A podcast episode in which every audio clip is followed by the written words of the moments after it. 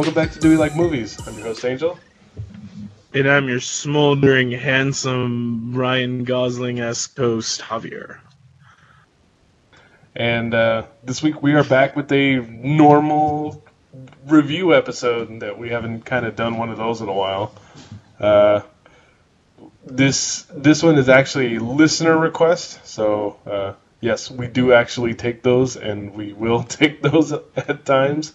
So uh, yeah, it, we're this week we're talking about the 2011 movie Drive, starring uh, Mulligan and Ryan Gosling. so I guess it's time for us to get kind of get back in the swing. It's been a while since we've done a regular episode where we just talked about it. So I guess the way to go is what was your experience with this movie, Angel? Well, when this movie first came out, obviously everybody was talking about it. Uh, the star power attached to Ryan Gosling is is is so that you'll like you know you will pay attention to something that he's in. Um, I don't know how much of the films that he's in I, I really love, so to say. So to say, um, I, love him in Remember the Titans. he's a, he's an actor I liked in that, but I mean, I feel like people forget. Of, people forget he was in Remember the Titans. Yeah, no, I mean uh, he was a bit part. He wasn't even like he, he, was he wasn't even like one of the main cast members. But uh, yeah, he was in that film.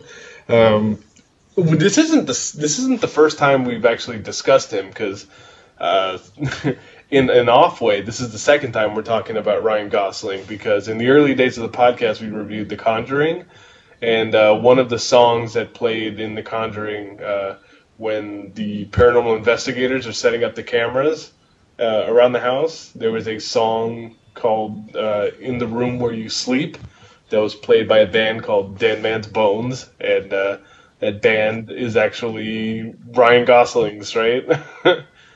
so he's. It's funny. He's he's an interesting guy. Like I mean, he hasn't done any horror films, so to say, but he loves like he is a fan of like older horror films and stuff, and I don't know. I feel like he picks some unique projects to attach himself to.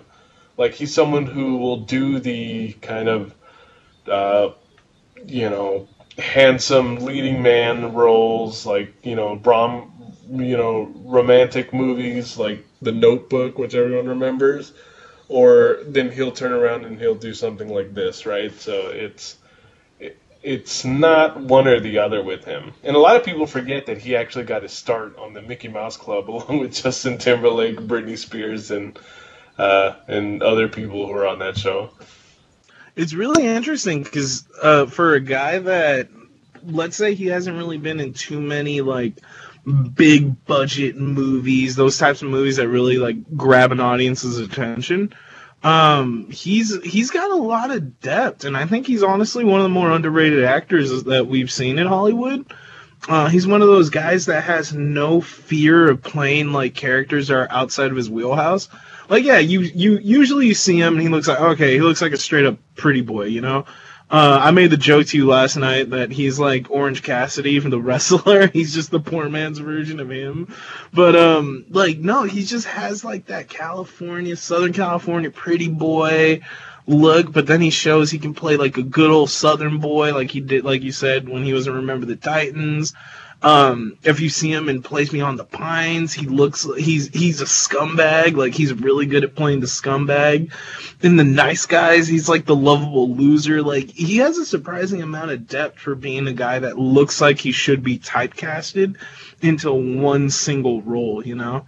Um, and in this movie, like you see him and it's not really anything he can really sink his teeth into but one thing that does impress me is that he how he is able to kind of uh, play a sociopath, really. Like you know, and I'll talk more about it as we get into the movie. But I don't, I don't know. You want to you want to say anything more about your experience, or you want me to take over?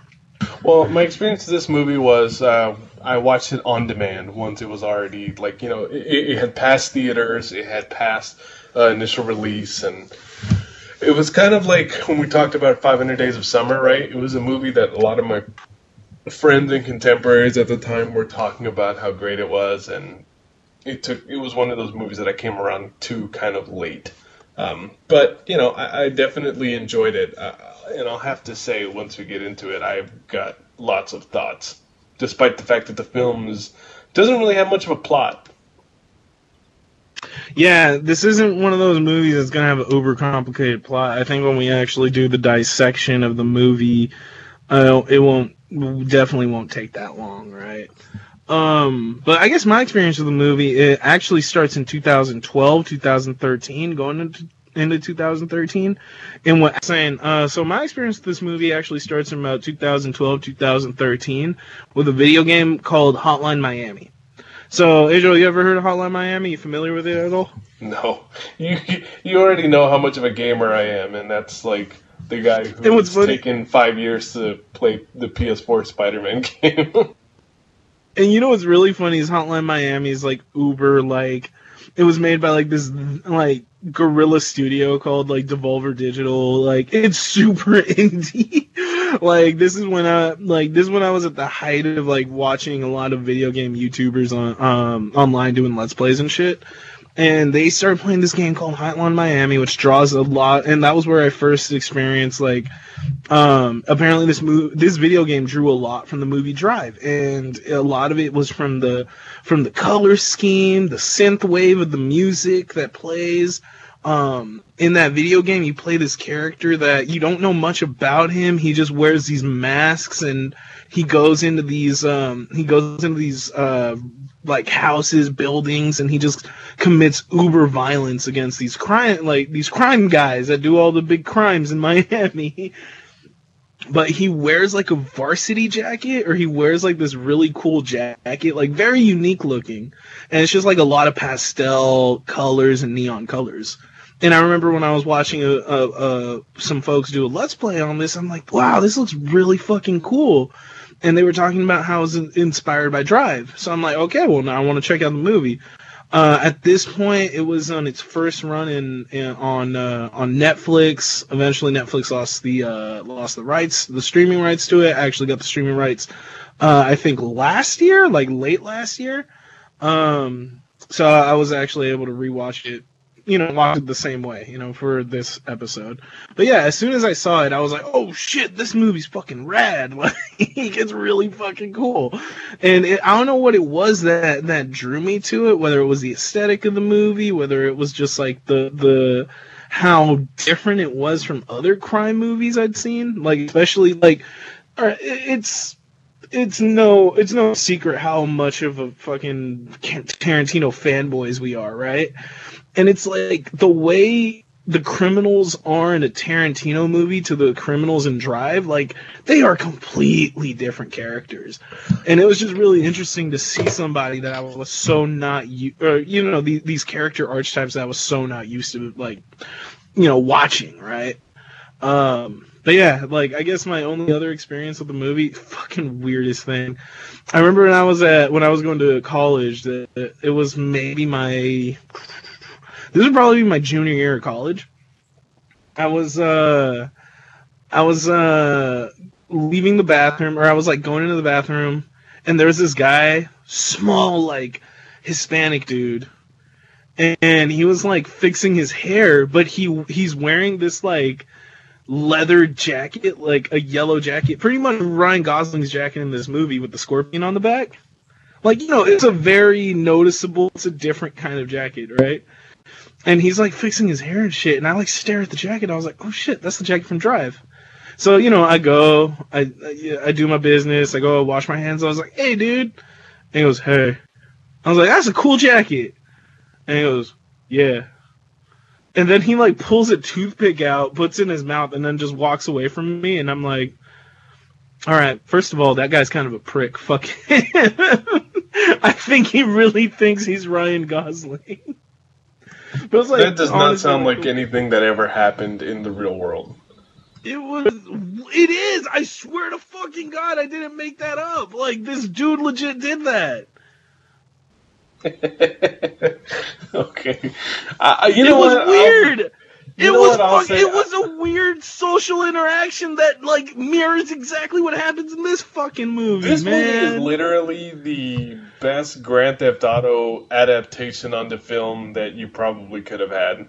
Uh, I No, know that. I know that. I, off. yeah, yeah. Oh, I know oh. that nearly two decades ago, that when Grand Theft Auto Three was popular and Vice City came out, that Rockstar was really trying to adapt it into a film property for a long time, right? And they just never really were able to do it. Um, I know that they've done, you know, shit like Need for Speed movies, and those are awful. And that one was awful, right? Um, but no, literally, like from the uh, from the music to the font on the credits, like I felt like it, it's. I mean, it takes place in Los Angeles, but it just felt like I was watching cutscenes in some in some some of these scenes of like Grand Theft Auto Vice City. Like it really did, and I think even to um, even even from the point that you don't know what the main character's first name is, or you know what his name is at all. Uh, I swear to God, I, I I forgot that Ryan Gosling talked in this movie when I was when I was about to watch it for this podcast. I swear to Christ, I remember. Uh, I remembered having seen this film, and Ryan Gosling had zero dialogue in it. So I was actually surprised when he started talking at some point. But it, it felt that. Grand Theft Auto to me. Well, he doesn't say anything of note. Like he has no real personality in this movie, and that's what kind of like makes me believe Driver's supposed to be like a weird sociopath, you know? Well, it what it's what makes me think that this movie is literally like our main character is the main character in a video game. Like his job is to go around and do a series of missions until the story's over. Like that is kind of what this feels like. He's he doesn't have much depth to him.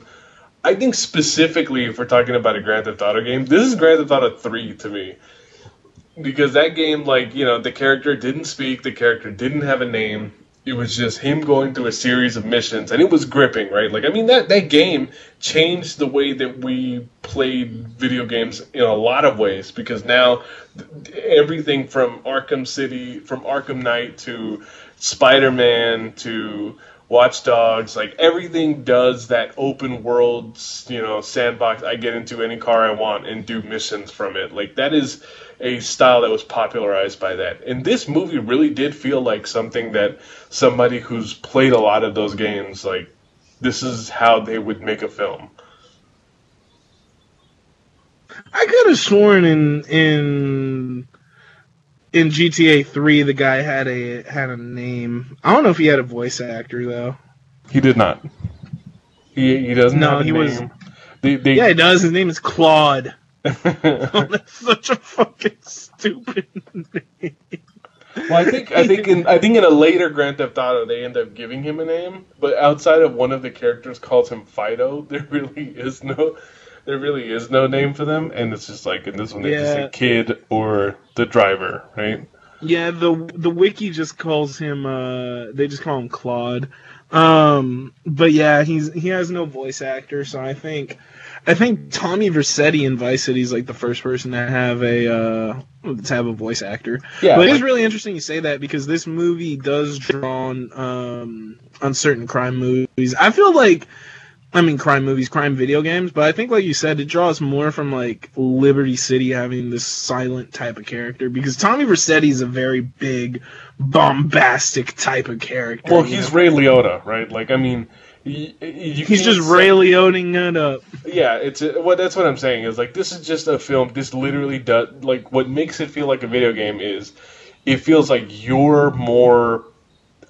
It, it's because the other thing that it does too is you know we've seen Tarantino movies and you love being around like all these shitty people that do shitty things all the time and it's just like there's just kind of like this sick humor to it right and and, and they all have great dialogue and and you're and you just like hanging around these people, even though you probably know that they're awful people to be around.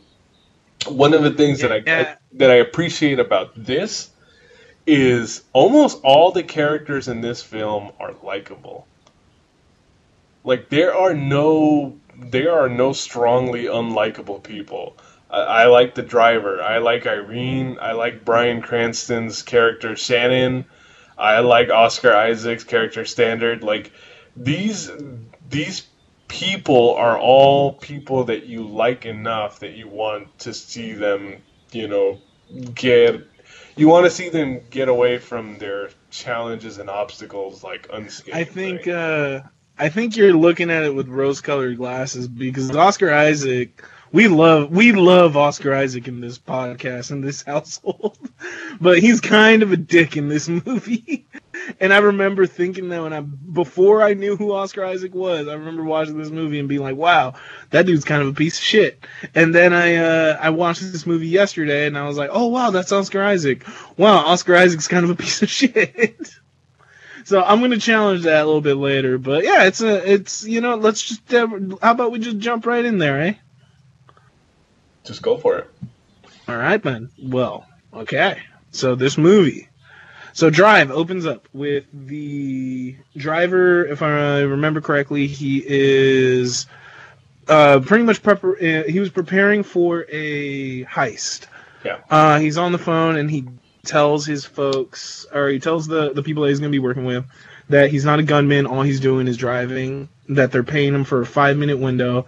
Anything he does, he, you know, he can't control anything that happens inside or, or you know outside of those five minutes. But within those five minutes, he's with them, right? Yeah. Um, what I like about this too is that this, the idea that he is a kind of, you know, a, a criminal for hire that just takes down, I'll just say takes down scores to use the terminology from one of my favorite movies of all time, which, you know, anytime I see crime movies in LA, Heat. Like, yeah, he, he everything is, goes back to Heat. like, he is really a, a uh, kind of like, you know, you would, if this movie was made in the 90s, like, this character would be one of the characters that would be in uh, Robert De Niro's crew in that movie. And you know what's really interesting is it plays up that whole idea of like the best crew are just like random people who don't know each other, right? Like, you know, it's it reminds me of GTA 5 going back to the whole video game thing. How whenever you plan heists, you have to hire gunmen, you have to hire hackers, you have to hire drivers, right? All people who don't necessarily know each other or have worked with each other. So, you know, right away it implies that he's good at one thing and it's driving and that's all he's to do. That's all he wants to be paid for, right? Um, and you know, he supplies his own car, which in this point happens to be the uh, silver Chevy Impala, uh, most boring, average-looking car ever. But Shannon, being his uh, his homie, is actually able to fix up the motor, uh, so that's supercharged and good to go for when he needs it. And then we get to see the actual heist. So the driver takes these two criminals uh, to a what looks like kind of a lockup, like a storage uh, area. Uh, these guys break in, and you know he puts his watch on the on the on the steering wheel so he can see exactly how much time they got. They get in, they get out. The whole time, what's really cool, the whole time, the he has the police scanner going and he's listening to chatter, and he also has on the radio the I think it's the Clippers game going at the same time. So he's listening to both. Eventually, these guys come running back, cutting it really close. And as they make their getaway, of course, the cops get tripped up, and these guys start uh, being chased by police from all around LA.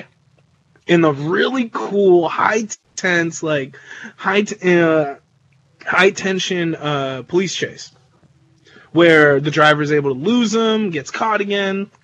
But what he's doing is he's actually buying time so that he can drive back to the Staples Center right as the Clippers game ends, drives in, ditches the two guys, and he's able to escape while pretty much in the in the in all, all the craziness of everyone trying to leave the uh, the arena all at the same time. So right off the bat, I was like, that was fucking cool. That whole scene, that whole chase was fucking rad. Um, you know, but on my second watch, I was like, wait a minute, wouldn't cops think it's kind of weird that there's one guy leaving while everyone's actually trying to go to the I trying to go to the a- uh, parking garage? Yeah, I think there's a lot of elements in this film that feel like not rooted in realism. There's there's there, there's a lot of artistic fantasy. I'd say like in the style that this is shot, and in some of the some of the stuff just doesn't make any sense, right? Like I mean, just the fact It just requires suspension of disbelief, right, you know. you have to suspend your disbelief for it. Otherwise, it's like there's no reason why Irene would be interested in this guy at all. The guy barely talks. He barely has much of a personality at all. Um, and he seems like you said, like he really does come off like a sociopath, like who's very antisocial and you know, there's it's just it's bizarre. So you really do have to suspend your disbelief and say, oh well, no, he's really just this altruistic kind of uh, anti-hero in some ways. I don't know. It's No, just, he's very much an anti-hero because it's not like he's necessarily a good guy, but I mean, he's also you know has a little bit of a conscience, right? Um, and, and then this takes us right into, and you know what I want to talk about next is the fucking soundtrack in this movie, uh, because it plays the the the the title sequence with uh, "Night Call" by Kavinsky. Um, the soundtrack in this movie, for the most part, is a lot of synthwave and like '80s inspired uh, synthesizer music. I don't know how much. I mean, I'm gonna pretend that you are a little bit tr- outside of your your niche here. How much? I don't know how much uh, synthwave you listen to, Angel, but you know, this is like one of the more popular dudes. Um, you know, and it's fucking fantastic. It just really sets the tone for what we're about to watch. about, Uh, because, like you were saying, it's very video gamey, right? Yeah, like it has a lot of. Oh, I'm sorry. Go ahead. about like six years ago, I think I was more into this kind of music, and you know, even rewatching it now, it's just three of the songs in this film like made it onto our uh, on, onto our Do We Like Movies playlist that's on Apple Music. Like it, it's just it, it's got good music to it, uh, and I definitely feel the style of it. It it does feel like to me, um, like you know, I think I've talked about this series on Amazon, Red Oaks, before. Red Oaks is pretty, one of the things I like about it is that it's a show that takes place in the '80s, but while it kind of does, you know, allude to the fact that it takes place in the mid to late '80s, it's not like it doesn't do it in the Stranger Things style where it like really calls attention to itself. In fact, like a lot of the music that plays there, uh, that plays on that show, is actually more modern synthwave that just feels like it's something out of the '80s. And I And- like that's, that's what I get when I'm listening to the music in this in this film. and it gives it kind of a timeless feel to this film because even though the the the aesthetic is very 80s but you know they still have like iPhones and they still have very like it's very much grounded in like those early 2010s right Oh yeah, and then this the fact that you're following a guy who's a stuntman and you're seeing him drive through the cities through the city of Los Angeles. Like I was having, uh, you know, like I was having flashbacks, even though this movie came out way later. But like I was thinking Once Upon a Time in Hollywood in a lot of those scenes, Yep. and it's just like it it, it, it is timeless. It, it's something that you could put it in in in several different decades and it would still make sense. It's that simple. why are stuntmen so fucking cool like every time I've watched a movie where the stuntman is the main character aside from Death Proof they've always been pretty rad and I would argue that I also even the villain in Death Proof is is really interesting to to to get to know in that film. Oh man, so um, the movie from here takes it takes a little bit before it finally takes off, but um, for the next say I don't know maybe about twenty five minutes or so we get introduced to the rest of the uh, rest of the cast right, and there this is actually very interesting. Like there's a lot of fucking like talented actors on this film, you know. Aside from um aside from Ryan Gosling, who we mentioned earlier, there's like Christina Hendricks is in it. Fucking like we said, Oscar Isaac, Ron Perlman, Bryan Cranston. Like there's a lot of big names that I was very surprised to see. Uh, Ron the- Perlman, I totally forgot that he was in this film. And it's Same. funny. It's funny too because like anything that I ever see Ron Perlman in, because I- I've never really watched you know uh, Hellboy. Like I think I've I watched it once when it first came out, but it's just like most of the stuff that I've ever seen him in, it's just he's a villain in it. So every time I see him, I'm just prepared to hate him, no matter what. I know. and that's uh, that's exactly what happens here. You know, like um, and pretty much like the gist of what happens next is that um, Shannon wants to Shannon, who is the driver's uh, friend, confidant, and employer, who um, you know, uh, I think the driver, aside from being a stunt driver, also works at Shannon's mechanic shop. Um, who also moonlights as like like works as a stunt driver. Uh, like Shannon really wants to try to try to set him up so that they can retire. So what Shannon wants to do is he wants to buy a stock car. Then the driver is going to be his main driver, and he's going to take him on a racing circuit. And pretty much the idea is that they go pro, and this guy becomes a professional racer, right? Uh, Shannon, in order to do so, actually has to employ the help of two Jewish mobsters by the names of Bernie Rose and Nino. Nino, I think, if I remember correctly, Nino is played by Ron Perlman. That's correct. And Bernie Rose is played by Albert Brooks. He looks familiar. I don't know what else I've seen him in, but um, essentially these uh, these two guys are running rackets all over LA. Um, they essentially lend uh, lend Shannon three hundred thousand dollars so that he can finally buy the stock car, which they're going to fix up. The entire time, the driver uh, actually meets one of his neighbors by the name of Irene. Before we get And- too far into it, but even though you may may or may not have uh, seen Albert Brooks in a uh, in a film before, you've definitely heard his voice. Why? Whose voice does he do? Oh, you're gonna love this. Albert Brooks is the voice of Hank Scorpio from The Simpsons. Shut the fuck up! Are you serious? yeah. As no soon as I wonder it voice, familiar. Yeah, it's just as soon as I heard the voice, I was like, God damn! I was like, I, I swear to God, because it, it's just he's been in like I mean I've seen broadcast news and I've seen some of the stuff that he's in, but I was like, no, and I was like, there's something about him that is just so familiar, and I can't fucking place my you know. He's also he's also in Finding Nemo, right? So he it's his voice. His voice is That's super. right. his voice is super- Yeah, his, his his voice is like super recognizable, and but it's just like I just don't remember a lot of stuff he was in, like in terms of a Mhm. movie. But his voice, I've heard it so many times. Damn, I don't want to be a dick, but he's kind of a more memorable voice actor than a regular actor because yeah, I now that you mention it, I hear the voice. You know, that's Hank Scorpio, that's Marlin from fucking. Oh, that's awesome. Oh wow, that's really fucked up now. Seeing as all the terrible things he does in this movie. So all while, um, you know, so that's one of the one well, of the to be movie fair, Hank that's going on. Scorpio is a supervillain. But he was a lovable supervillain. He was like Lex Luthor without being a dick or capitalist. so, well, you know, that's one of the one of the movie threads. The the main movie thread we're following here, though, is the driver's burgeoning relationship with Irene.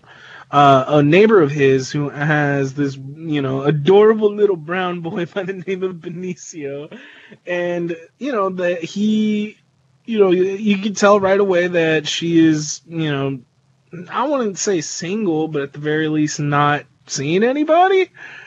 Um, I don't know how very obvious that is, but I mean, but I don't know because they she immediately starts spending a lot of time with him. Oh yeah, no, she clearly has a thing for his character immediately, and you know, but I think one of the things I do appreciate about it is that the film. I mean, sure, it revolves around their romance in many ways, but there's nothing. There's nothing particularly romantic about it. It, it really does feel like a like a friendship more than anything. It it's weird because I disagree. I do feel there is something romantic of it, but it's never anything that really like crosses a boundary. At least before Standard comes in, you know. Um, afterward maybe, but at least before before uh before he's introduced, it's never anything that's really considered disrespectful. Um, and in this point, you know, the driver like really like this friendship really starts taking off. It's very will they, won't they, and he really fills in this um this you know male a positive male role model for uh, Benicio. You know, like he, he he takes them for like Sunday drives in his Malibu. You know, he watches cartoons with the kid. Like he spends time with them. Um, but yeah, he the entire every time that Irene and the driver have any sort of conversation, it's super fucking awkward. They don't talk too much. He he keeps it very short, which I learned was actually done on purpose. One of the things I read about in this film is that they like um was that Ryan Gosling and I forgot Irene's actress's name. You'll know. It's What's her name? Carey Mulligan. Carey Mulligan. So Ryan Gosling and Carey Mulligan really wanted their relationship to feel as awkward as possible. So while they, that's why like on purpose they would say as little as possible to each other and like that opening, those opening like interactions between the characters, right? And just when you think, oh hey, you know this is this could be a nice burgeoning romance, in comes everyone's favorite bad boy, Poe Dameron himself fucking Oscar Isaac. And Oscar Isaac right out- doing the like role that literally every Hispanic actor has to do at some point in their career, and that is, like- everyone. It, no, I, I feel like I feel like particularly this is something where black and Hispanic actors, there's always that early role that they have where they play a criminal. like that is just Mhm. it is without fail that you're gonna get that. some, you know, some people like that dude that plays Hector in fucking Fast and the Furious turn it in their entire career, and I applaud them for being able to do that and get that money. But God, it's so fucking frustrating to see when actors, like good fucking actors, actors of color, have to always do this role, you know? And it's funny because I'm actually starting, um, I'm starting, uh, uh, what's it called? Um, The Wire. And Idris Elba plays like the the the criminal lawyer in in The Wire, and I'm like, fuck, even him? Like, god damn it! like no, like you said, no one can possibly escape having to be that fucking typecasted character, right? Um, and it's just it's you know I mean it's just uh, yeah it, it- it's funny I totally forgot that he was in this and and I I was like surprised and it's funny because you even told me you saw the movie two days before I did and you were like you mentioned Oscar Isaac and I was like Oscar Isaac is in this? And I was like I was like what the fuck did he play? This movie it's so funny. I should bring it up now. I, this is movie is literally one of the movies that, that I misremembered the most. Hmm I agree. This is I- Mandela Effect, the movie. oh my god! I swear to God, like I was, I before we watch this, let me let me tell you the plot summary of this movie before I actually watched it for this podcast. Ryan Gosling was a uh, character who didn't speak at all, who was some for some reason, you know, Carey Mulligan was in love with him. Um, there was a male character that that she was with, a husband, and the husband is killed by the mobsters. Um, the mobsters somehow end up coming back into the end of the film because I remembered the pizzeria like but the way I remember this You remembered- misremembered this movie so so much. I remembered that there was like actual scenes, more than just the one scene where uh, where Rose like sees him as the driver, like in, on different tracks. I remembered there being an actual race at some point. And then at the end of the movie, I, I remembered him actually going into the pizza shop and shooting Nino. Are you fucking serious? I'm not kidding. I swear to you. I was so shocked by the end of this movie. I was like, God damn, I like I got this movie mixed up with like three or four different films. How the ending you described was pretty much the ending to The Sopranos. yeah, no kidding. Like it's just it's so weird how that happened. That I, it was one of the reasons why I was like, yeah, yeah, drive, drive. I was like, let's go ahead and watch that. When we were like trying to figure out a movie to watch for this week, and we were going through all like the listener uh, requests that came, and I brought that up. I was like, yeah, yeah, yeah, that movie, and that was the movie I was thinking about when I agreed to watch this, and that was not the movie I got. I'm not gonna lie, the movie you thought kind of sucked. like that sounds very predictable. Where did the race come from? I don't know. I think, Is it because you I saw swear, Too Fast, Too mixed it up Furious like two Fast nights and ago? Furious movie and The Sopranos. Like I think you're right. Oh, oh, I want to watch that movie. I want to watch The Sopranos in the Fast and the Furious movie. Oh my god. All right, so income standard, all right? So the night standard comes back. Uh, they throw a party. Irene invites a bunch of people over. They throw a party in the apartment. He has a really heartfelt moment where he, where he, uh, where he talks about like the importance of getting second chances, and you don't always get a second chance, right? And when Irene, um, she steps outside of the party, she talks to the driver, and then they have a confrontation between driver and standard, where and it's so weird because like he's like standards trying really hard to be that dickish character to be like oh oh what, what you out here talking about women oh you talking about lady over here and it's just like I don't even think he said it. No, he. I don't. It. it yes, he he definitely is threatened by this guy's presence, but I was shocked with how like how he could have been much more of a dickish and unlikable character. But even then, it's like, he- like you can tell that he obviously doesn't like the fact that this guy's been hanging around. And he goes, "Look, Benicio Mhm. been saying that you've been hanging around. He's really gotten to know you lately because you've been around the house a lot." But then after that, he and Benicio go outside, and he goes, he goes, he goes, "All right, Benicio, let's go. Let's let mommy talk to her friend." And it was like a that- little bit more con. No, no, no, no. It was a little bit more condescending. Watch it that. I was again. like, Go ahead, one. Watch it again. Why don't you let mommy talk to her friend? Yeah, yeah, no, and and but Like it was more. Di- it, it was more But if he was, was a but if he was a irritation to highly it. no, but if he was a character that you were not meant to like, I think he would have been. It would have been more resistance to it, and I think he would have not wanted to spend time around him at all. I think that this movie does a good job at making him a a really likable character. You know, I think you- you're very biased because of how much you love Oscar Isaac.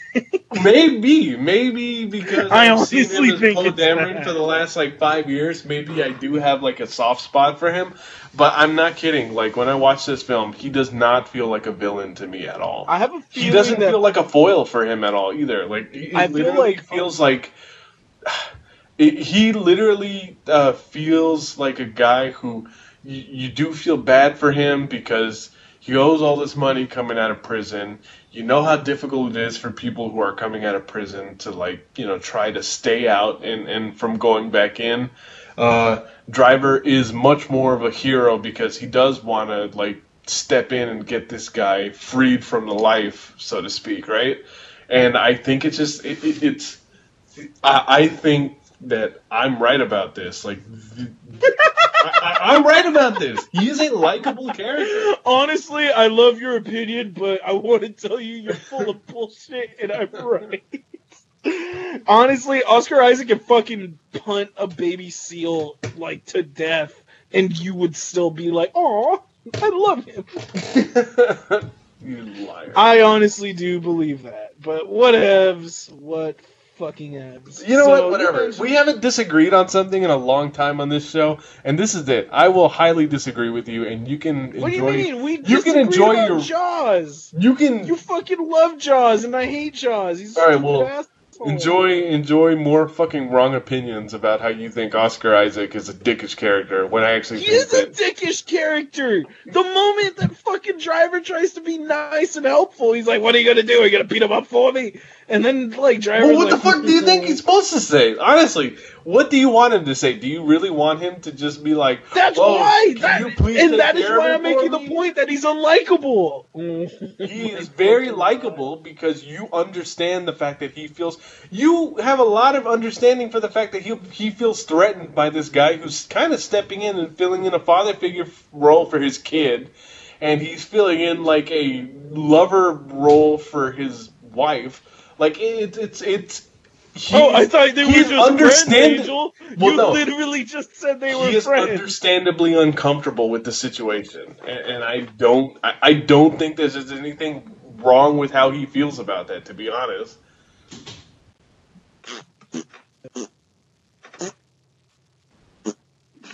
That's what I have to say. you know what? We'll just have to agree to disagree here with how wrong you are and your stupid wrongness. But anyway, you alluded to it earlier. Coming out of prison, Standard owed a shit ton of money to a bunch of Alda- Albanian, Al- Albanians, Albanian dudes, um, who proceed to beat the fuck out of him because he owes them money. Um, driver ends up taking him. Oh, and this all happens in front of uh, in front of his kid Benny. So driver takes Benny and Standard upstairs. You know, gives him a chance, gives Standard a chance to kind of recover, and like uh, you know, put bandages, cover himself up, and that's when he talks to him. Finds out that he owes the Albanians money, and that they were essentially threatening Irene and Benicio. So at this point, driver agree or you know he offers his services to help standard be able to rob a pawn shop in the valley where they're going to steal an undisclosed amount of money from this pawn shop uh, and you know he's gonna help him out. So the entire time they're planning, they're setting things up, and this is where I agree. Where you you know you see Standard kind of turn the corner, and he really does view uh Driver as like a nice guy, and they actually kind of start because they they they have uh, similar interests, which at the end of the day they both care about Benicio and Irene. They want to take care of them, right? So they both know they're willing to risk their safety and freedom to help these two have an uh, have a better life. So that's kind of like the the uh, the the begrudging respect they have for each other. Um, and the day comes, uh, the the the gangster, his name is Cook. He offers, ah, crap. He offers um, Christina Hendricks to help them out. I think her name's like Maureen. Or, oh no, Blanche. Sorry. So he offers Blanche to go help him. Um, driver steals a Mustang uh, from somewhere in LA, and they drive up to the valley. Right. So same rules. Um, driver's isn't gonna hold a gun. Uh, Standard's gonna do the heavy lifting. Blanche is on lookout. So Blanche and uh, Standard go into the pawn shop. A couple minutes later, Blanche comes out with the with the with a big bag of money. Um, before Blanche comes out, driver sees another car come into the parking lot, kind of waiting for him. Uh, and he notices the car. He keeps an eye on it as Standard exits the pawn shop and he's ready to get into the getaway car, the pawn shop owner comes out with a shotgun and ends up blasting at uh, Standard, killing him, uh, causing Blanche and driver to, to escape. So as soon as they drive out, they get chased by the undercar. Uh, car chase ensues through the valley. Really cool chase. Um, really get to see some really cool stunt driving, which ends with uh, driver forcing uh, the car that's chasing them to flip and crash uh, crash into like a, what's it called um, I think in like a tractor trailer or something like that. But anyway, uh, Blanche and driver end up hiding out in a motel, and it's during this time that um, you know, driver tries to get in contact with Irene and Benicio and finds out that the cops are talking to her and by watching the news, uh, driver finds out that uh, that Standard was killed. Um, but not only not only that, the pawn shop owner didn't make any mention of Blanche, and that he mentioned that Standard did not get away with anything. So this really puts uh, Driver on edge, and he attacks Blanche to and this is where you start seeing that sociopath you know you see that that that, that hidden violence that's ready to come out uh come out from driver where he attacks her and starts like slapping her until she tells him uh what's going on. Stole a million from the east who had put money in the pawn shop. Um and the other were going to jump the money and kill anyone that would have been a liability. Um, at this point, Blanche goes into the bathroom, and we get this crazy, violent scene where Blanche gets, uh, you know, Blanche goes into the bathroom. She gets her head blown off by a dude with a shotgun. Oh, and then fucking scalped. Like it is like, something out of a out of like a exploitation movie from the 70s. Like the violence. This is where the violence gets Tarantino esque. Like, like it's fucking crazy. esque in like how in, you know in in the fact that you're watching the squibs and the pools of blood everywhere. But I'd say that in terms of just this shot of this like gunshot that just blows her brains out, that feels more like a Savini, Tom Savini like kind of uh, special effects shot. Uh, if you ever get a chance to watch the original Maniac, there is a scene in Maniac uh, that is reminiscent of this for me, and that's what I thought about when I saw it. And like the the you know because we were we were talking about Tarantino and how much he uses L.A. as a backdrop and how crime is kind or crime movies are kind of his thing too.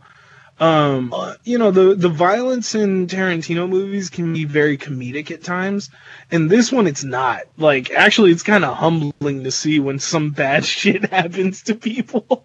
like, I don't know why the violence in this movie is very like, oh wow, that guy really just instantly turned to meat. Like, as you see that, and that's what happens. You know, Christina Hendricks gets her head blown off. Um, you know, fucking, uh, you know, the driver ends up fighting the guy with the shotgun, ends up stabbing him with like a, a shower pole, and then he ends up uh, using the shotgun to kill the other guy breaking in through the front. Like a lot of violence takes off like a fucking freight train. So at this point, um, driver goes back to, you know, he goes back to Shannon. They call a doctor who ends up is able to help driver get himself patched up. Um, and Shannon, you know, offers to hide the money for the drivers. The driver refuses. He said he's going to handle it himself. Um, he goes down to a strip club to find Cook and just proceeds to like fucking beat the shit out of him with like a claw hammer. And then like he threatens to like he makes him like swallow a bullet, right? Like the yeah, bullet he left for Benicio. Pretty, I was like, it's pretty brutal. It was. Pre- I was like, holy fucking shit! This pretty boy is a badass. so pretty much, but it's like you see all those violent impulses start to come up, right? But yeah, uh, and again, what, another part where it's like you just have to suspend your disbelief is, you know, if you watch Pulp Fiction, there is an entire section of that film where they are trying to cover up the fact that they're covered in blood from the gunshot of somebody in their car. And you know, oh, fuck! I just shot Marvin in the face. And the character in this film is like driving around Los Angeles for days in a bloody jacket without like raising any eyebrows. Uh, yeah. So he ends up he ends up attacking Cook. Cook uh, has one of the strippers called Nino, and he and and uh, what's it called? Um, driver tells him he has the money and he's willing to give it back for an even trade, so that that way there's no there's no issue, right? Um, however, Nino kind of dismisses the offer, tells driver that he doesn't trust him and he's going to or no, he doesn't tell the driver, sorry, but like you know, they set up this meeting and before uh he can make good on the make good on the trade, uh, Nino ends up sending a hitman after after uh, after the driver. So the driver goes back to his apartment where he talks to Irene. And I think I believe he offered this is where the scene where he offers her the money, right? Yes, yes he does, and she slaps him because he he tries to you know he tells her that he was there the day that Standard was killed, um, and that you know he apologizes and that he wished that he could have done more for him, and he offers her the money and that maybe and he says, um, you know you can go wherever you want, maybe I can go with you, and you know Irene is kind of in shock. The they're they're arguing in front of the elevator, and this guy uh, is chilling in the elevator. Says, "Oh, I'm sorry, wrong floor." So they both get on the elevator, and there's this slow mo scene where driver like he peeps the gun in the guy's uh, coat pocket or in like you know under the guy's jacket. He turns around and kisses Irene passionately. then turns back around, you know, pushes Irene out of the way, and like punches the guy and like takes the gun away from him, and then proceeds to stomp his face until his brains come out of his ears. yes. All the while, Irene watches like in disbelief and horror, and you see like it's very it's very Ted Bundy, where It- it's- you their see, relationship is over at that point.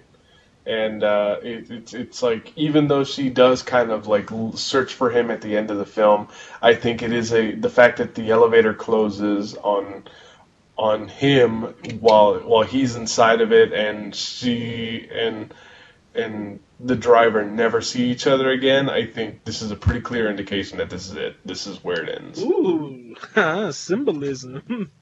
But it's it's very it's very Ted Bundy esque, where it's like you see him first. It's like you can tell he's like he's hitting this guy because he feels like he needs to protect himself and her, right? And eventually you start hearing him grunting, and it's like you hear like that rage, right? And it's just like to a certain you see the mask drop, and you realize this guy likes violence whether you want to admit it or whether he wants to admit it or not, like deep down underneath, like all there is is awkward silence and fucking murder. Like there's not much going on in his head. Um, he ends up confronting after that scene. He ends up confronting um, Shannon because he finds out that Shannon gave Nino his uh, address, and that's how Nino. Um, and that's how Nino uh, was knew to, where to send the hitman, right? So at this point, things take off like a freight train. Nino and ah crap, what's his name again? Nino and Bernie. They resolve to, you know, after figuring out that they can be traced back to the robbery at, from the pawn shop, they want to tie up loose ends, so they try to kill.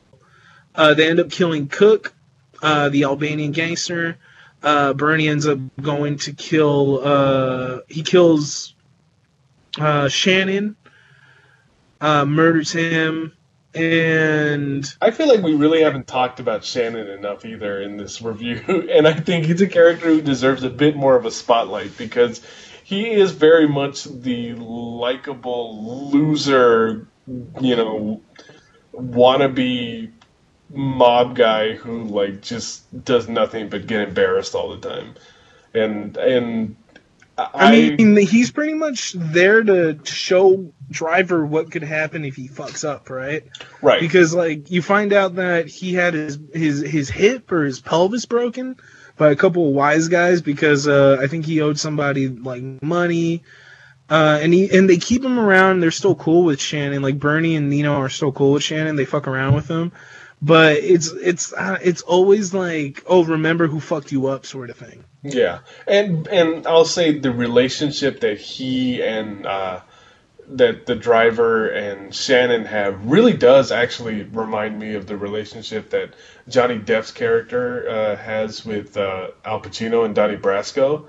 Uh, Al Pacino, who had you know long played Michael Corleone, who was like the king of all mobsters and the guy who ran the biggest mob empire. I think what's shocking when you watch Donnie Brasco is that he's actually playing like a very, very low level mob guy, and uh, it's just like he's he, he's someone who's who seems like he's stupid, right, in a lot of ways, and and uh, and gets his guy in trouble more than more than he would because he just isn't smart enough to be you know to be much higher in the operation. But this it's just like but the fact that their relationship is like so you know they, they have a they have a a respect towards each other, each other and uh, trust in each other that that is definitely interesting Yeah, because it's not like you said. It's not really like eh, there's sometimes where it feels like it's paternal, like you know, father and son relationship. Um, it definitely feels like it's more of a, that type of relationship for Shannon to the driver than it is for driver to Shannon. Um, but yeah, like it, it's one of those where it's like a mentor mentee, father son. Like it, it, it transcends a lot of different tropes you see. Um, because you know, at a certain point, like when the, once the mask drops and and uh, Driver goes into survival mode, like he snaps on Shannon. It's just like, you know, fucking figure it out for yourself. Like, you know, g- like when once he confronts him about giving up his address to Nino and the Hitman, um, he's just like, get out of town. Like, I'm not like he doesn't care enough about him to make sure he's safe, but he cares about him enough to make sure he gets out of town. So what ends up happening is that Bernie confronts uh, Shannon to try to find out where the driver is. Shannon ends up killing him.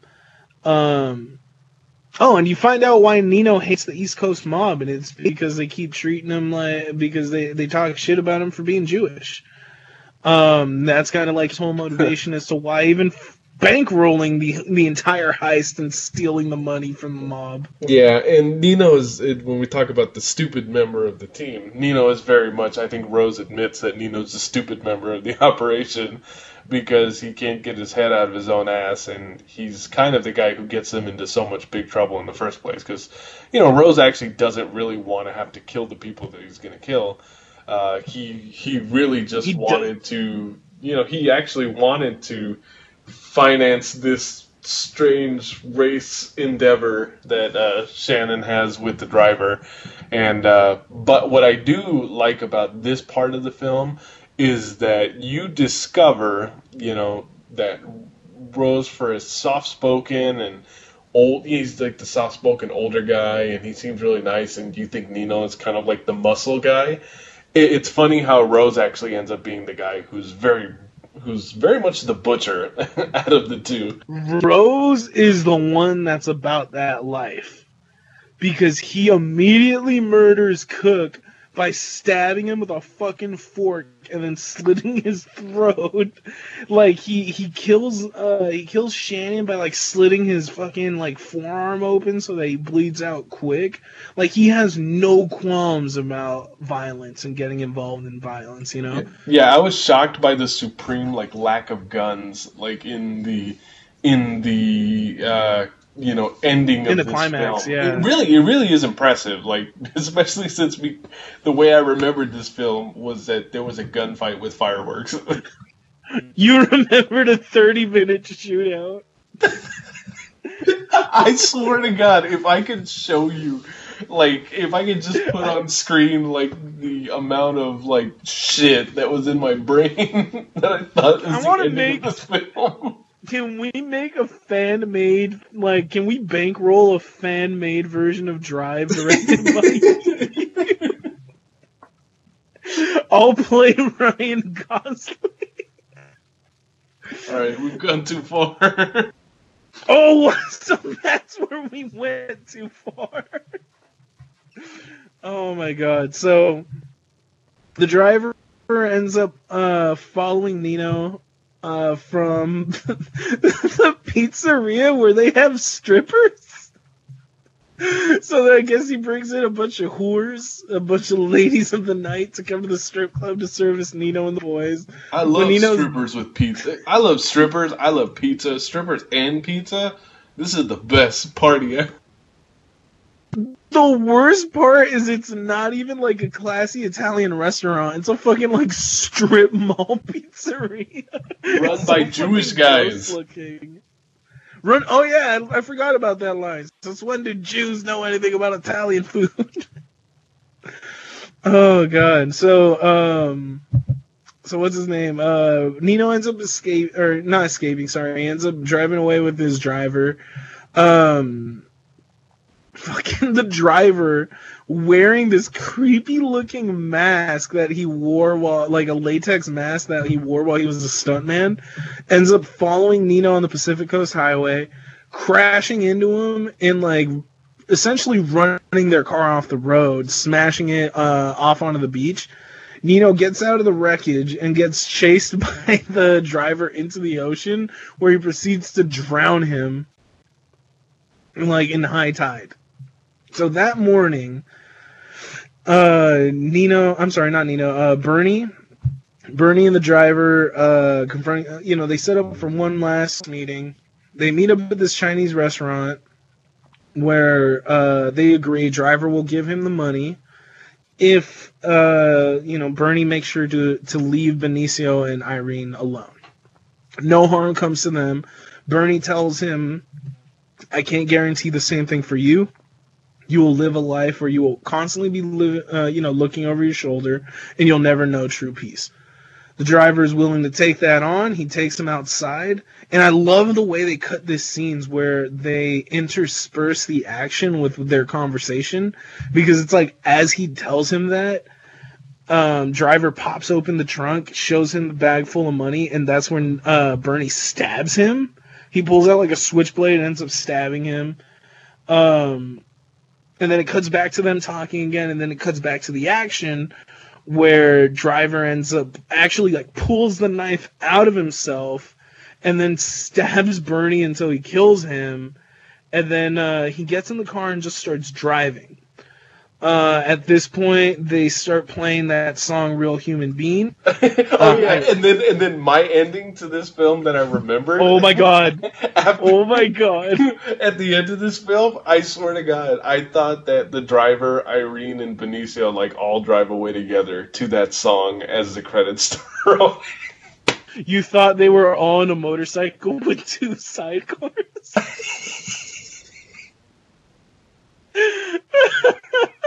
Oh my god.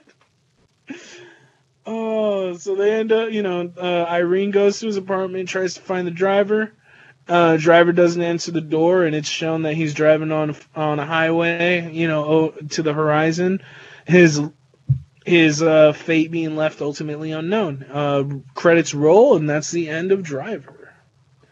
That's the end of Driver. So, oh, Drive. What I mean, for all intents and purposes, the end of Driver too. Sure, yeah, I guess you know.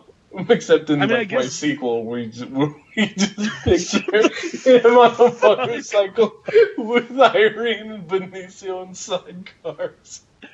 He has a flying motorcycle. it just turns into like a later day fast sequel. So instead of drive, it becomes ride.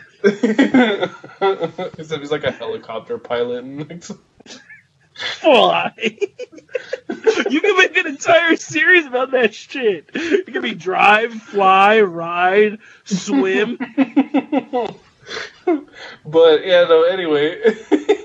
well, before we talk about whether we like this movie, what do you think ultimately had like because that that's the thing about this film, and ultimately, um, it played with the trope I really like, which is un like kind of like uh, ambiguous endings. Like, what do you think happened to the driver?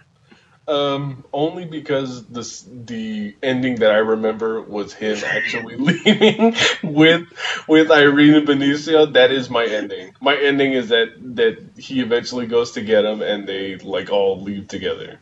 I'm not kidding. My, my is... ending is that literally like five minutes into his drive, he he he takes a nosedive off a ravine and it explodes as it crashes to the ground. What? Yeah, he, he was I mean, bleeding alive. Yeah, no, know? it's it's totally plausible that he just like bleeds to death and probably just like stops in LA traffic. hey, get out of the way! I'm trying to get to my LA job. but uh, oh all right, well, I guess here we are. Uh, Javi, do you like Drive? Yeah, yeah. I actually, I, I really do enjoy it. I think it's a, uh, it's definitely a slow burn. Like if you're watching the movie for the first time, it's gonna take a while before it picks up. It's definitely not for someone that was expecting a big bang bang fuck off movie. this is very much a slow burn and it takes a while to get there. Um, a big thing about this movie is just taking it all in as you watch it, whether it's the aesthetic, whether it's the story, whether it's like the the performances. Because I think that's the big thing is like the performances are really fucking solid. I think even though there's not much to this script, what these people are given, they do a really fucking good job with. Um, overall, it's a fantastic movie. It's not a movie I can see uh, myself watching too often, but yeah, I definitely liked it. Yeah. So, what I, about you? I would agree. I definitely uh, enjoyed watching this again. I it, it was I had an interesting experience because it actually very much felt like it felt like just watch, re, watching a movie again for the first time in a lot of ways because this movie played out way different than I remembered it. And to be honest, I, I appreciated the fact that it does play out the way it does. Uh, it's it's less sensational than I remember, so so I appreciate that of it. You remember a very gaudy, like disgusting action film. I literally remember like the trailer to a crazy video game. You remember like fucking Drive Hard with fucking uh, Nicolas Cage fighting a demon Gary Sinise. No, not Gary Sinise. I forgot who. Oh my god. yeah, I, I, I, I definitely appreciated watching it. Uh, I definitely enjoyed uh, Ryan Gosling's performance in this. I ended up. I didn't realize how much I actually liked all the characters, and I appreciated seeing Oscar Isaac in a pre Star Wars role. Want to know something very, very interesting? We almost didn't have Ryan Gosling as the main man in this movie. Oh shit! It all, it was really close to being Hugh Jackman. Ew.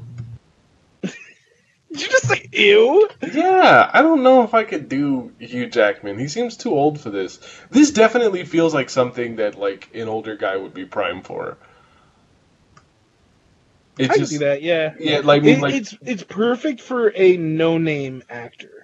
Or yeah, Ryan. I, I, think I think I, well no, I think I definitely would have appreciated like I feel like it could have been someone who we didn't know at all. Uh, I feel mm-hmm. like they're, they're, they're, that would have been fine, but you know, the fact that it is Ryan Gosling, I definitely like that. It's just, I, it's funny because Ryan Gosling is someone who I remember kind of having a very different career than he has. Like, I feel like I've seen him in so many things, and the truth is, I haven't really seen him in a ton of stuff. Um, he's made a lot of good movies, but some of the stuff like uh, La La Land, which is probably one of his better like known roles at this point, like I haven't seen yet, so it's you know it, it's just weird, but I definitely like that the we got the casting that we did for this. Also, another fun fact about uh, Ryan Gosling: he will not be in Drive Two because he doesn't do sequels. So Drive Two is all you and me. We can make it whatever you want it to be. But what about Blade Runner? He was in the sequel to that. Yeah, but not a sequel that he was in the like the the previous film is what yeah, I mean. Whatever. I you know. I mean, baby nothing, Ryan Gosling wasn't in Blade Runner. You know what? Nothing is more obnoxious than than like guys uh, do sequels. Shut the fuck up. Shut up. Okay, I don't care. I don't care. You don't remember when remember. You don't have to remember be that when much Diesel was like, "I don't do sequels." Yeah, and then he needed money, and he came back and did lots of sequels. And then he did nine fucking Fast and the Furious movies. Well, technically eight because he wasn't Fast and Furious two. I'm sorry, Too Fast, Too Furious. Oh man, so I think that about wraps it up. You got anything else you wanna anything else you wanna say about Drive? Nope. or your version of Drive? Nope, I definitely don't. Uh, uh, thanks for everybody for joining us for this episode. Thank you for continuing to follow the podcast. Uh, thank you for enjoying the last episode that we did. Uh, we got some pretty good traffic. It is our number one downloaded episode, so I definitely appreciate that. Uh, please continue to interact with us on social media. You can see now that we do take requests, at, at, and we'll be able to catch up with them, especially as there's no movies in theaters in the very near future. So, so yeah. So don't worry, guys. We'll get down to VelociPastor. I'm slowly wearing Angel down. um, but yeah, continue to interact with us on social media. Please leave us uh, reviews on iTunes if you can. Like that would be very helpful to getting our names out there even more.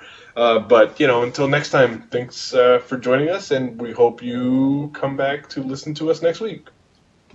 Yeah, check us out. We love you guys. Bye, turds.